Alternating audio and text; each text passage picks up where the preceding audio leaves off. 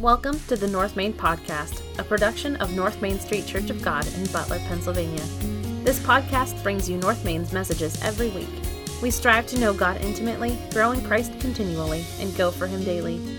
I invite you to listen in today as we explore the Bible and learn about its unchanging truths for living life God's way. Let's listen in to this week's message. Peace is difficult. Would you agree? It shouldn't be. A piece of what?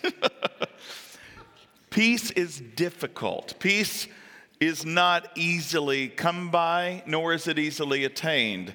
Um, I think oftentimes we think peace must come uh, during peaceful times of life, but one of the things I realize and notice as I get older is that peace doesn't come easily, it actually comes through difficult circumstances and how we weather those difficult circumstances. Today's sermon, as we continue this series called Difficult Peace this month, we're looking at various stories, not only the Old Testament, but going into the New Testament, about difficult peace or difficult circumstances that lead to peace or I should say, that should lead to peace. We're actually going to be backtracking a little bit. Last week you looked at Daniel uh, in Daniel chapter 6 and his being thrown into the lion's pit. And now we're going to look in Daniel chapter 3 at Shadrach, Meshach, and Abednego. Uh, I believe uh, Matt last week told you we, we learn these stories often in, in the church growing up in our childhood Sunday school classes or children's church, and we look at these stories oftentimes as children's stories. But when you actually look at, at the nature of Scripture, this is for all people at all time and in all places, no matter what stage of life or age of life you're in. And so when we look at this story again at Shadrach, Meshach, and Abednego, I don't want you to check out on this because there's a lot of meaty stuff that we're going to be looking at today. Today's sermon is entitled Trial by Fire. I want to give you a little bit of an image of what, or give you a little bit of a, an idea about fire as represented in Scripture. God is often represented as fire in the Old Testament. The Holy Spirit in the New Testament is represented by tongues of fire resting on the apostles on the day of Pentecost. This fire that Moses saw over this burning bush or in this burning bush that was not consuming the bush, but rather was the very presence of God. We see fire as very, not just metaphorical, but representative of God in his very presence. What does he, in the Old Testament, as he's leading the Israelites out of Egypt, he leads them by a pillar of fire by day and a cloud, or a pillar of fire by night and a cloud of smoke by day. As he's on top of Mount Sinai, his presence comes to rest there, and there's this thick cloud that covers the whole top of the mountain, almost all the way down to midway. And at night, it is glowing bright for all to see. In the Old Testament, when, when the Israelites were in the wilderness, when, they, when the fire of God would move, they would uproot the tabernacle, their place of worship, where the Ark of the Covenant was, where God would rest, and they would move to where that pillar of fire or smoke would be because they wanted to be with God's presence. Fire can be consuming or it can be purifying. We're going to look at fire today in the context of Shadrach, Meshach, and Abednego's story. So, if you would, go ahead and turn with me to Daniel chapter 3 in the Old Testament, uh, and we'll get started. I'm going to be reading from the New Living Translation which is a relatively easier read for most people uh, and easier to understand. And we'll start breaking it down as we go through. But Daniel chapter 3, starting with verse 1 King Nebuchadnezzar had taken over the territory of Judah, which is the southern region of where Israel used to be. If you look on a modern day map today where Israel currently is, that's the region around Jerusalem, Bethlehem, and all that surrounding southern territory there. The Babylonian kingdom had been used by God. Nebuchadnezzar had been used by God to overthrow the southern kingdom as an act of judgment for their disobedience. And now the exiles from Judah have been spread about the whole Babylonian kingdom, as had been prophesied by Isaiah and Jeremiah. And in Daniel chapter 3, the exiles, Shadrach, Meshach, and Abednego, those were their Persian names. They have Hebrew names. And Daniel have been a part of this exiled peoples at the, at the capital city where Nebuchadnezzar is. They have found their way into the royal court as advisors and the highest of officials. These exiles who had been taken captive are now in the royal court. So let me ask you a question. If you were a Persian born individual, but you and you are also in the royal court because you've worked your way up the success ladder, if you will, in Nebuchadnezzar's kingdom. And now you see these exiles, these people, these conquered people who are enslaved to the Persians rising to the level of authority and power. How do you think that would make you feel? Right? How, I mean, in our humanness, we'd say, wait, wait, wait, wait. They should be relegated to servitude in the lowest of service, not in the royal court.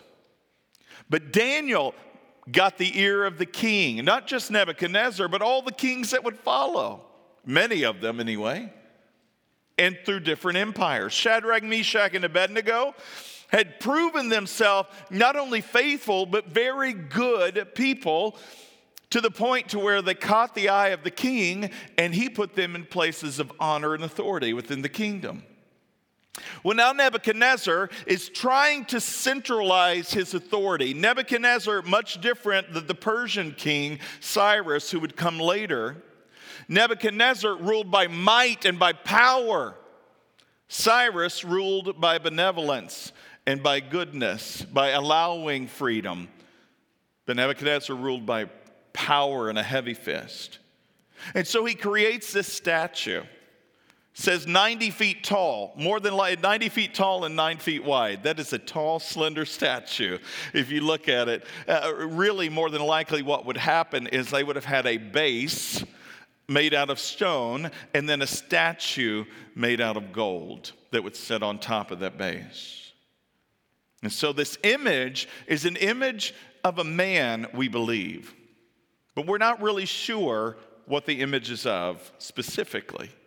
A lot of scholars think it was actually Nebuchadnezzar's image because in those days, emperors of pagan kingdoms would oftentimes consider themselves godlike individuals because God allowed them, or their gods allowed them, to be in a position of authority and power. And so they, have imbued, they felt like they were imbued with a certain level of divinity. And so, even in the Roman culture, many centuries after the Babylonians, you would see these temples set up in various different Roman cities where you would do worship, where you would worship the emperor. We called this the emperor's cult in the Roman era during Jesus' day and age. And so they would have statues set up not only to the various pantheon of gods, but they would have statues set up of living individuals, i.e., the em- emperor or the kings, to be worshiped. Okay?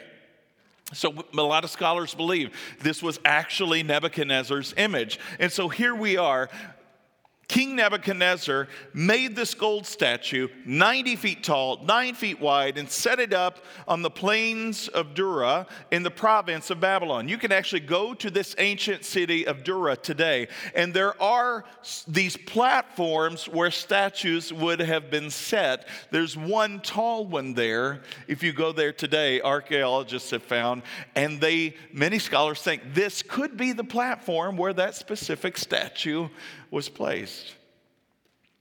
Then he sent messages to the high officers, officials, governors, advisors, treasurers, judges, magistrates, and all the provincial officials to come to the dedication of the statue that he had set up. Now, when you came to dedicate something in those days, you wouldn't just sing and dance, you would actually worship at that place.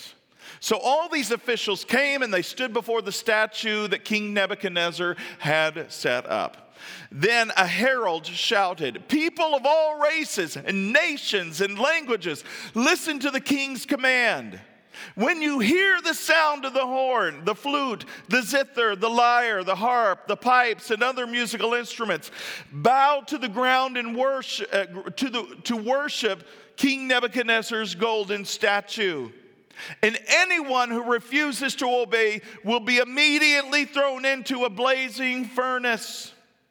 Okay, this is not some made up furnace. There are actual furnaces that you can that archaeologists have uncovered. They are open on the these are these huge caverns. They have a hole in the top, and there's also a side entrance where you could stoke the fires and throw more fuel in there. So when they were going to be thrown into this furnace in a moment, we'll see, they would have been lowered in or thrown in from the top, and then where the king was sitting, they could see from a distance this large opening where they would have thrown the wood and other things to continue to fuel the fire. Okay? These furnaces, there would have been multiple furnaces around at that time. They would have been smelting furnaces for liquefying metals and those kind of things, but they were also used as a means of execution and torture in different kingdoms, specifically the Babylonian kingdom. So here's this threat when you hear all of this, all of you leaders and officials and everybody in the land, when you hear the horn and all of these musical instruments, and it had to be an amazing sound to hear, very impressive, but very daunting and intimidating sound, everybody must bow down and worship the golden statue. So, at the sound of the musical instruments, all the people, wherever, uh, whatever the race, nation, language, bowed to the ground and worship the golden statue that King Nebuchadnezzar had set up. Imagine yourself, I'm very visual. Imagine yourself there that day. The king is enthroned in his high place at the day of dedication at this special location where he would have been. All the court officials, all the royalty, everybody was there, the governors, they had been called in from the whole empire to the dedication of this golden statue. This was a big, big day.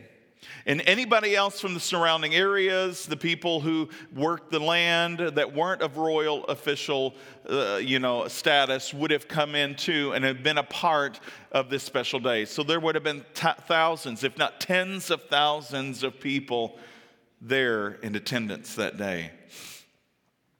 Verse 8 But some of the astrologers uh, went to the king and informed on the Jews.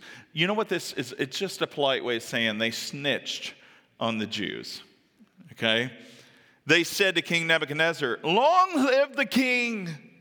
You issued a decree requiring all people to bow down and worship the gold statue when they hear the sound of the horn, the flute, the zither, the lyre, the harp, the pipes, and other musical instruments. Well, that decree also states that those who refuse to obey must be thrown into a blazing furnace.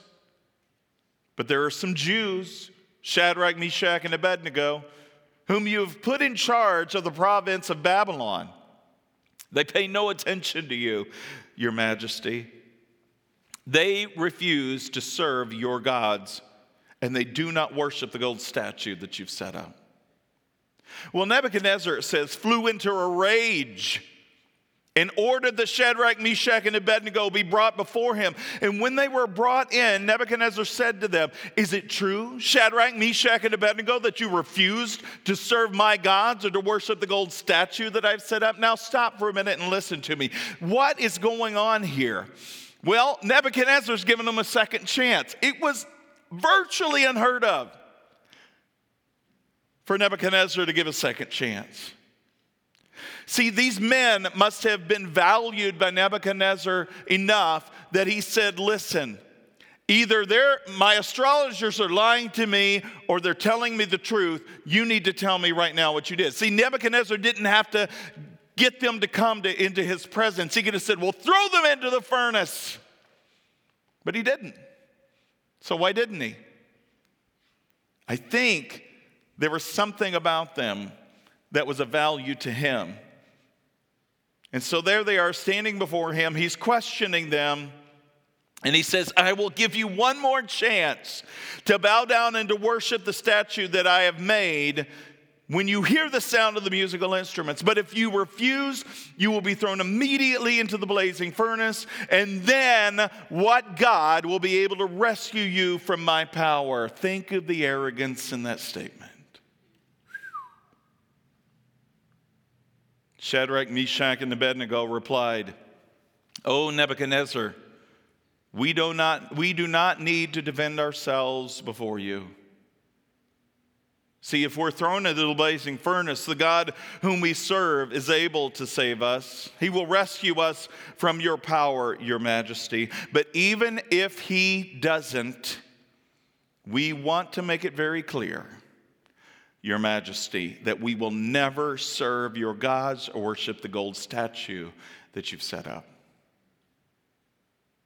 Nebuchadnezzar was so furious with Shadrach, Meshach, and Abednego that his face became distorted with rage.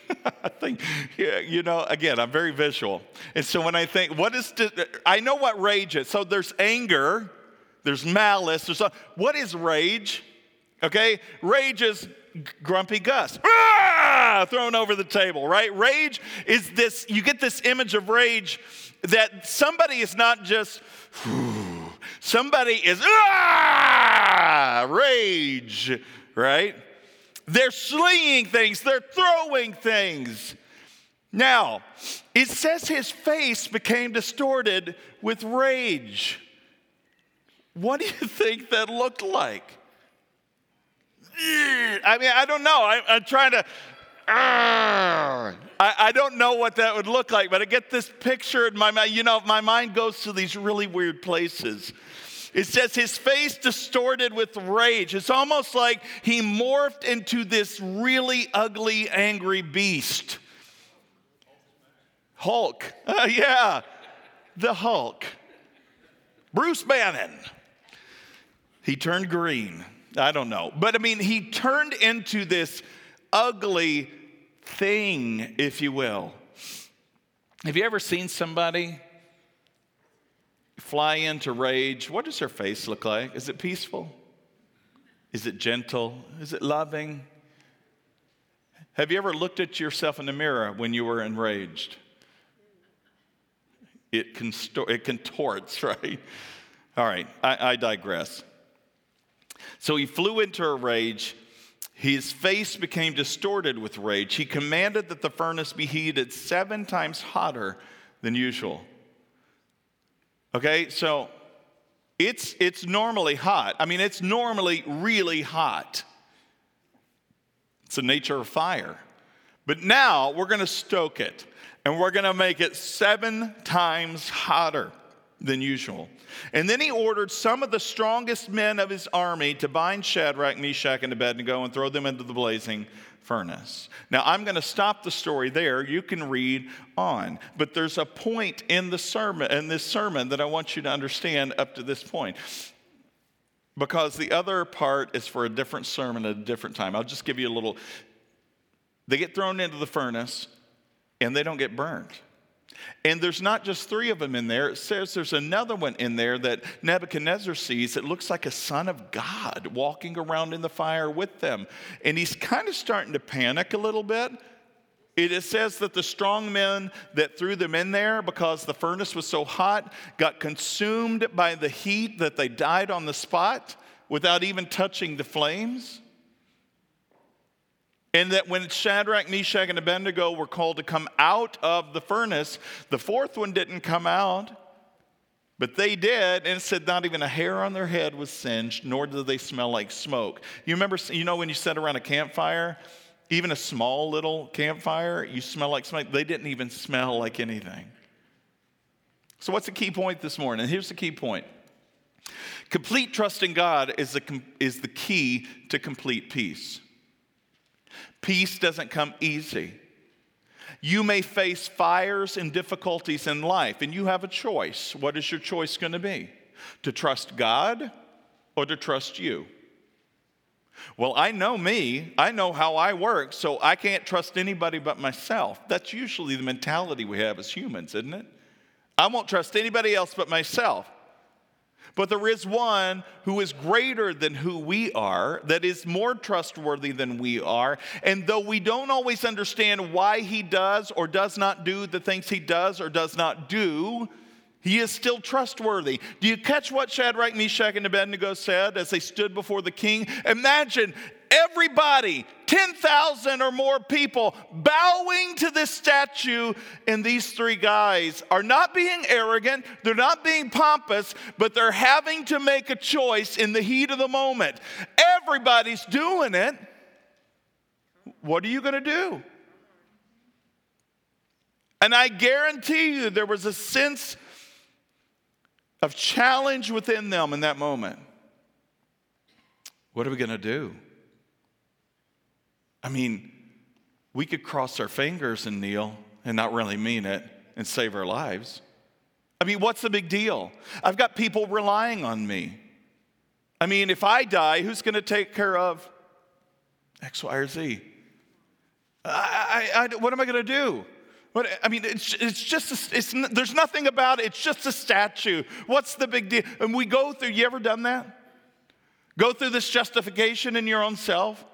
Trying to say, well, it's not really that big of a deal. It's not, I mean, think of any number of cultural situations we find ourselves in right now. It's, I mean, what's the big deal? Well, the big deal is there is one God who is trustworthy, and it's to him my allegiance is owed and nobody else.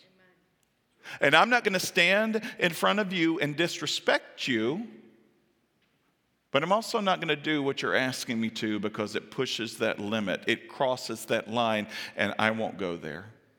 The sad truth is, especially within the church, we have too many churches and too many people within our churches that are willing to cross that line in order to save face within the public opinion of our day and age rather than to worship the true God of heaven and earth. Because we say, we, we take God's forgiveness too lightly. You say, oh, he'll forgive me. I, I know he, he'll let me off the hook on that. I mean, he understands.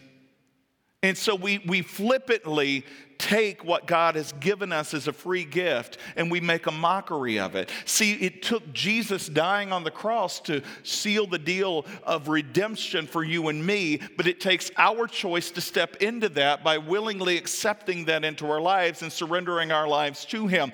The problem is we like to take our lives back often and do what we want to do when we want to do it. And then we give God ourselves other time. Yeah, I'll give you today, I'll give it to you because I feel like it. Or on Sunday, I'll give you my life. Or, you know, I've given you my offering. I give money to the church. I serve at this low. We can say all of these things. God, surely that has to account for something.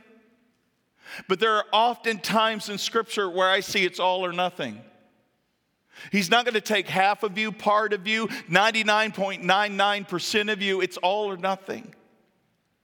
We cannot hold anything back from God. And so Shadrach, Meshach, and Abednego are standing there, and they know this. They know where their allegiance lies. They feel the peer pressure from all the other people in the territory bowing down and worshiping the statue. They know it is the law of the land. And yet they say, we can't. They're not picketing. They're not bringing up lawsuits. They're not suing Nebuchadnezzar. They're not disrespecting anybody in authority. They're just saying, we can't do this. Not gonna, we're not trying to make a scene. It's not about me, it's always about him. And so I cannot bow down to this statue because because my loyalties are to God and God alone. And I love the faith statement there. Have you ever said this? God is able to rescue me from you, but even if He doesn't, I'm still not going to do what you're asking me to. See, they knew that there was a chance that God may say, No, you're going to be consumed by the flames. What kind of faith does it take in God to be able to say, We believe He can rescue us, But even if He doesn't, we're still going to trust Him anyway. It's one of the biggest pieces missing in our churches today. In the American culture in the church, we only want God to do the good stuff for us, and when bad stuff happens, we walk away or we curse God or we get frustrated. And it's okay to get frustrated with God. Don't, don't mishear me. But we hold a lot of things against God. We get offended when God doesn't do X, Y, or Z the way we expect Him to. And rather than trust Him and trust that His ways are higher than our ways, His thoughts are much higher than our thoughts, we give in to the baser instincts that force us to do our own thing instead of waiting upon Him so that our strength can be renewed. What are our points today? In this, we see that there is one image. Oh, of course, the, the world gives us images to worship.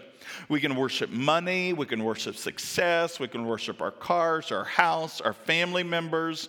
We can put anything we put in a place of position higher than God in our lives becomes our object of worship. And you may have multiple gods in your life depending on where the status of those things are. If you're a gamer, maybe it's your game system, it's your phone, maybe your phone is your God. Maybe any device that you you hold near and dear that if you were to lose it, you'd be like, oh no, right? Maybe it would crush you to lose any of these things. Is there anything that you have in life or that you have attained in life or that you desire to attain in life that holds a status of importance higher than your worship of God? That has become your object of worship and your God. Can't say that clearly enough. What is worship? Worship is allegiance, it's trust, it's complete and utter surrender to that thing or person. It's not holding anything back, but giving all. That's what worship is. It's a sacrifice of the self to that that we worship. And so there's one image. In this story, there's one image. It's a physical image of a golden statue. You know what's interesting? In that day and age, this may sound strange to us today, but in that day and age, they wanted to make symbols or images of gods to worship. It's hard to worship something you cannot see, isn't it? Yes? It's one of the biggest things I hear is if, if God would just open the skies and say, Here, I'm up here, then I would believe. If He would just do this. I remember back at the church in Ohio when I was pastoring, and, and you've heard me maybe say this story, but a Vietnam vet, very close friends, became very close friends with this Vietnam vet and his wife, and, and his wife's still living. He passed away a few years ago. And, uh, and I had the privilege to go do his funeral. He was a solid believer in Christ before we left. But I'm telling you, in the early days of ministry at North, North Main, at New Song Fellowship there, he struggled. And I started meeting with him on a regular basis. And he would tell me, Brandon, he lost his son in a motorcycle, one of his sons in a motorcycle accident when his son was 19, 20 years old. And he started questioning God. The stuff he saw and did in Vietnam, he questioned God. He wanted to believe, he desired to believe. And we first days that we would start to meet together, he'd say, Brandon, I've sat in this La-Z-Boy chair here in my living room, and I just all alone and have begged God, could you make the curtain move? Just just wisp, wisp it out like this, and I'll believe. Just show me that you're there. Show me a sign that you're with me. Show me something, and I'll give everything to you. See, he's not alone in that. He's not alone in that because I think all of us have come to points in life where we're like, God, just show me evidence that you're there, and I'll believe. Stoke the fires of my faith by giving me something tangible. I need it. I want to see it. I want to hear it. I want to feel it. But right now I'm numb. I just need something to go on.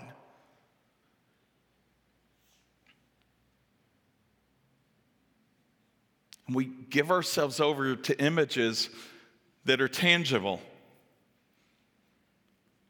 We work for a paycheck, and we see evidence of that paycheck at the end of our pay period in our accounts. We go to the gas station, we put gas in the car, and though we may not see the gas coming through the tube, we see the gauge go up. We want something tangible. We want an image of something we can believe in. But the God of the Hebrew peoples, the God of Abraham, Isaac, and Jacob, and then through Moses says in the Ten Commandments, do not worship any other gods. I am the only God there is. And don't make an image of me. What is one of the first things they did when they came out of Egypt? And Moses is up on the mountain longer than they thought he should be. He's been up there for 40 days.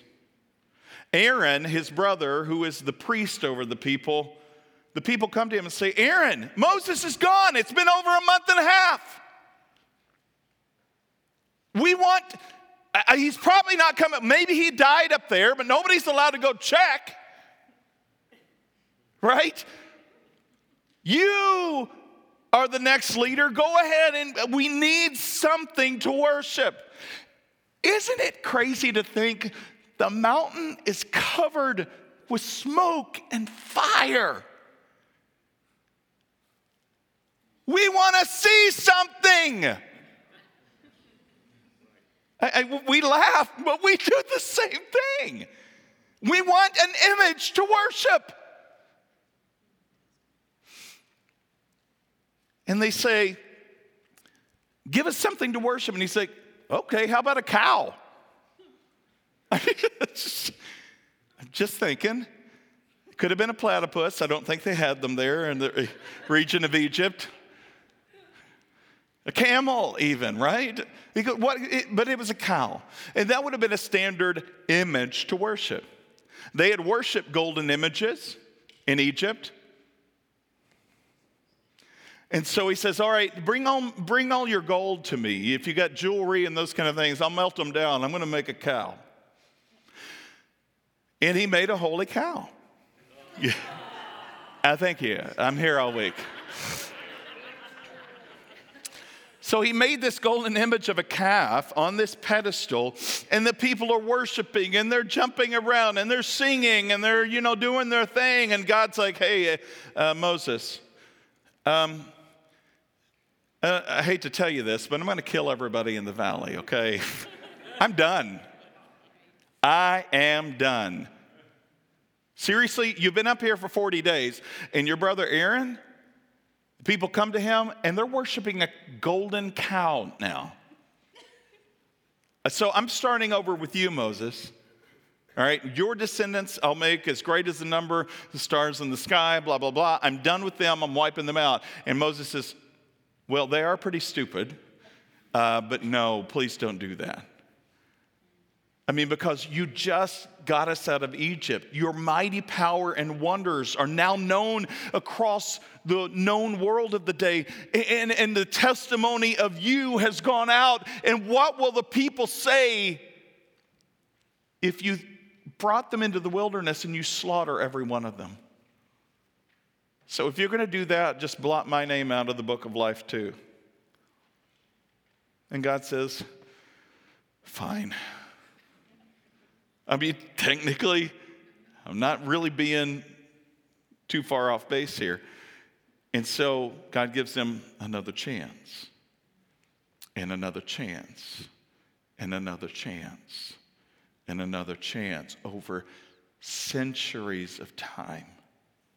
Even when they create these gods to worship and they set these so called carved images up in the holy places that were reserved for the worship of Yahweh, God still was patient with them because he remembered his promises to their ancestors.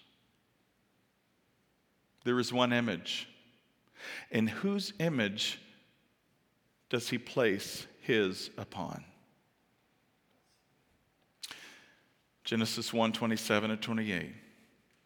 And God said, Let us create man in our own image. In the image of God, He created them. Male and female, He created them. Now, we are not the object of worship, but the one in whose image we bear is the object of our worship. And God says, Don't create an image because I've put my image on you, and you are an object of my, you, you, you exude my very presence. When you worship me, we are connected as one. This is what this has always been about. Shadrach, Meshach, and Abednego knew that to the very depths of their heart. They knew that the one in whom their allegiance was due was the only one to whom they would ever bow. So there was one image. There is one choice. This is one of the things we want multiple choices, right? Do we like multiple choices? I do. I mean, sometimes it can be overwhelming at the choices we have. You go into the grocery store, you just want a box of cereal, right? But you have a million selections. You can go get a can of pop. Well, what pop do you want? Or Coke. I'm from the South, we call it all Coke, you know. And I just touched my nose. Oh, that was really odd. No, not that kind. I'm talking about the sweet carbonated beverage. Coke. Like it's, it's going to be like go viral online now. He's talking about cocaine. No, I'm not. Come back to me. It is wackadoodle, isn't it? But we like choices. We like our choices of churches. We like our choices of colors of carpet, and we like our choices of music. We like our choices of pastors and preachers. I like this pastor better than that pastor.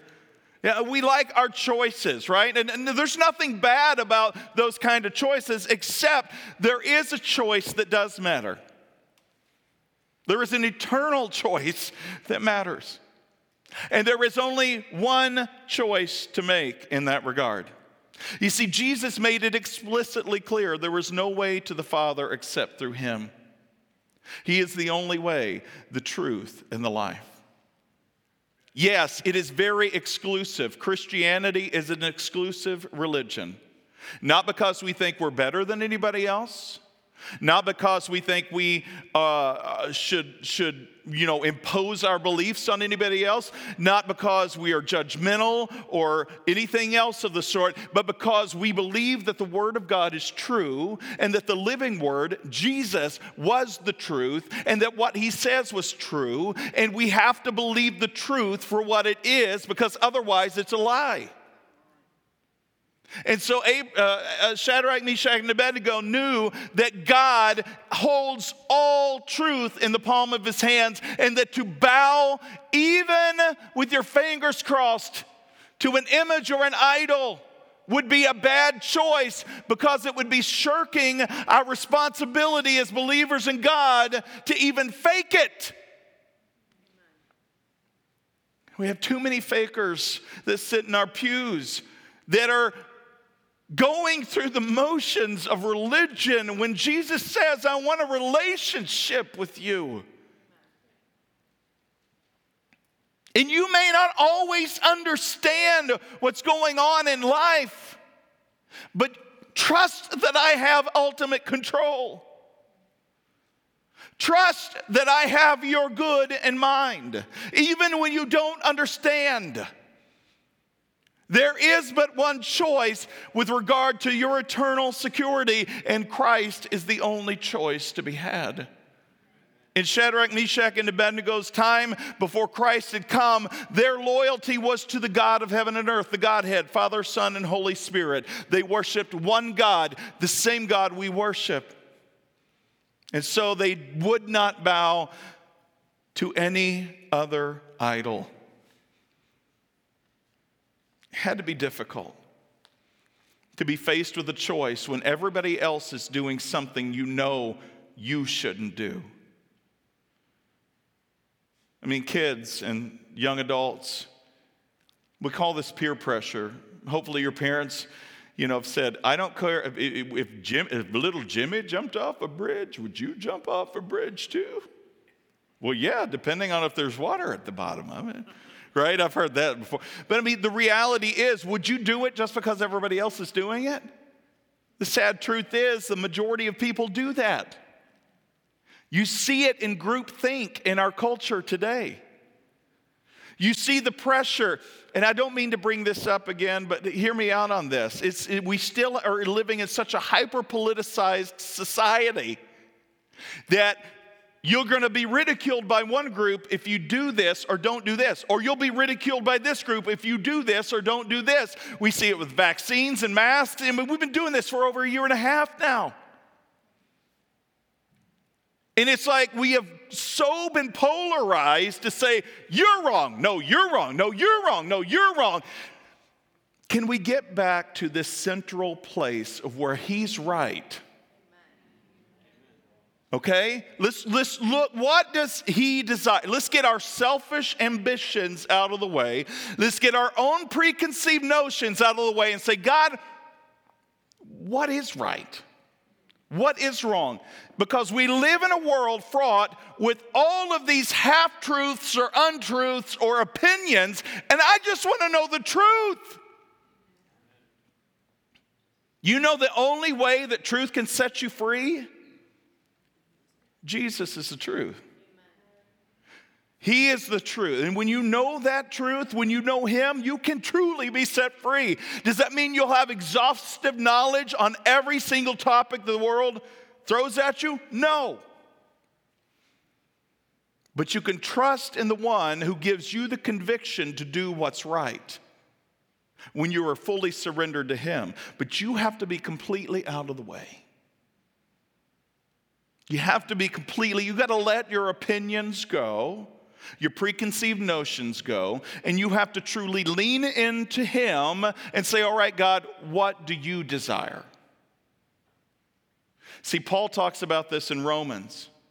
One person says one day is the greatest day to worship on, and the other thinks another day is more important than that. Well, do we worship on the Sabbath of the Jews on Saturday, or do we worship on Sunday, the day that Jesus rose from the grave? See, that debate was going on in the early church. You know what Paul said? Doesn't matter. You know, because if somebody's worshiping on Saturday, Yahweh, if they're worshiping God on Saturday, they're still setting that day apart to worship God. If they're worshiping on Sunday, they're setting that day apart to honor and worship God. It's no one day is more important than another, Paul says. And he has this conversation about meat. Should I eat meat? Should I not eat meat? There's meat offered to this idol that you can buy in the marketplace. There's meat. So what, what's, what's more? Should I eat meat? Should I not eat meat? Yes.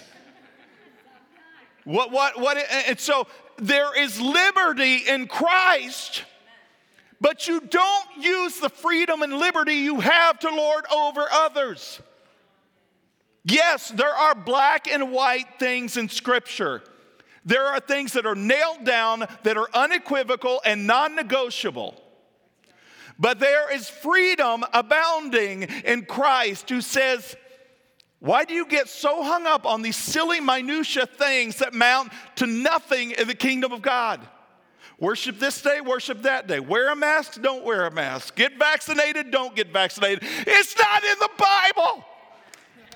You know, I said, we've got to get over this hump, and I've probably offended some of you. If I have, please come back in a month. We're going to be going through a series on offense. All right. Uh, the, the reality is, you have a choice. And sometimes those choices don't matter, but sometimes they do. In regard to whom you worship, they matter significantly. It is the only choice that matters this side of heaven. Whom do you serve? Whom do you worship? Whom do you love with heart, soul, mind, and strength? Lastly, there is one God.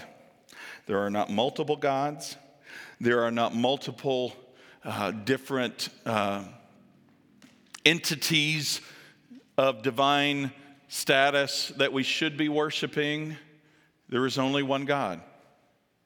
And He is the maker and creator of heaven and earth. He is the very same God who became a man, dwelt among us. He is the same God who said, Because you couldn't do what I ask of you to do, I'll do it for you.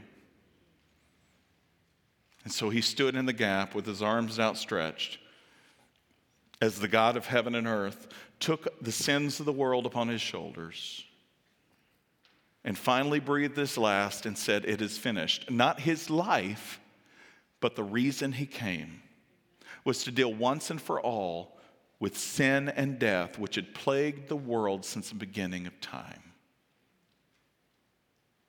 And once he dealt with that, he proved he was who he said he was by three days later raising from the grave. So not only did he conquer sin on the cross, he conquered death through the empty tomb, and he was never buried again. Like Lazarus was, Mary, Martha, and Lazarus. Lazarus raised from the grave. Guess what? He died again, and he awaits the day of resurrection. But Jesus rose, and he is the first of the resurrected, and he proved who he said he was.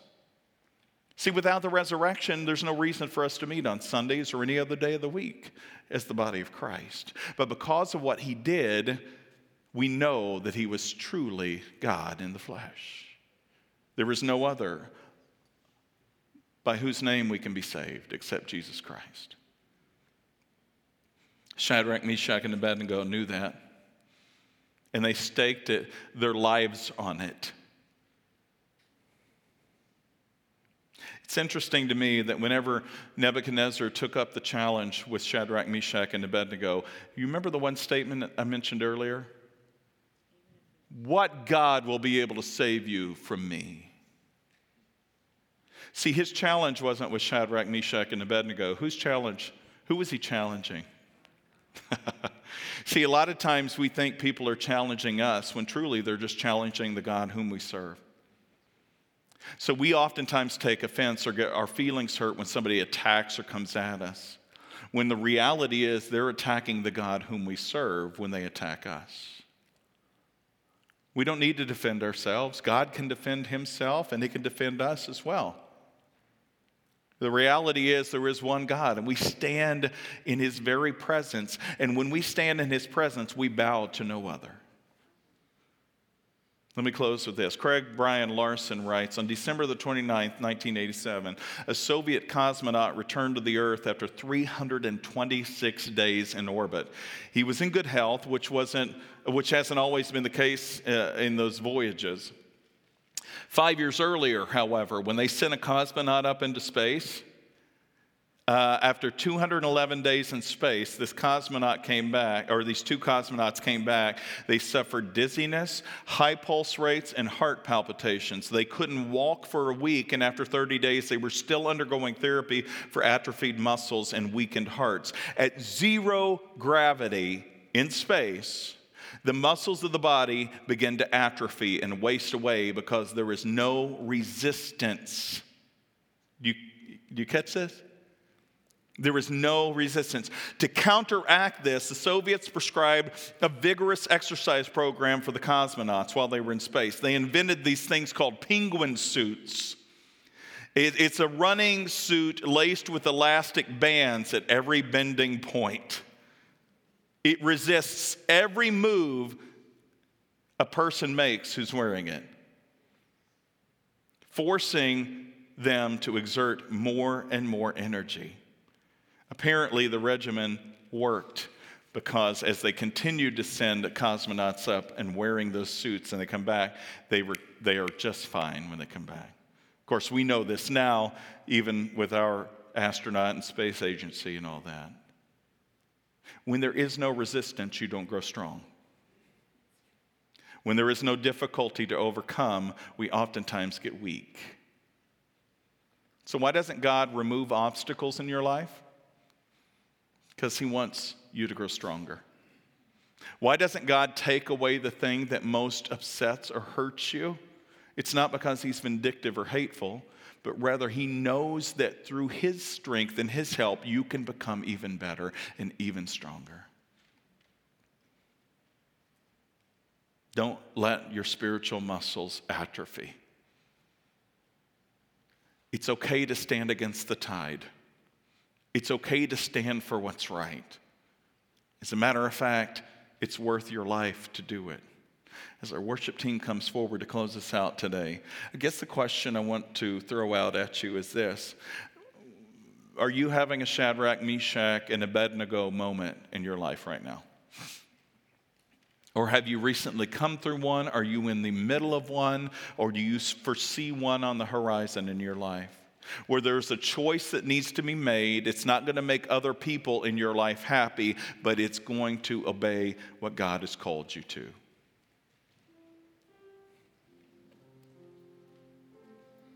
Peace doesn't come easy. Peace is a muscle that has to be stretched. See, Shadrach, Meshach, and Abednego could stand before Nebuchadnezzar and say, We believe that the God whom we serve is able to rescue us from the fire you want to throw us in. But even if he doesn't, we're not going to bow down and worship your gods. They were exercising not only their muscle called faith, but they said it and they knew it to the depth of their heart that God can, if He so chooses, but even if He doesn't, we're at peace with whatever the outcome is going to be. Do you have a situation or circumstance right now that you're going through, that you're facing, where you're not sure what the outcome is going to be, but you know that you have to make the right choice and stand firm in your faith?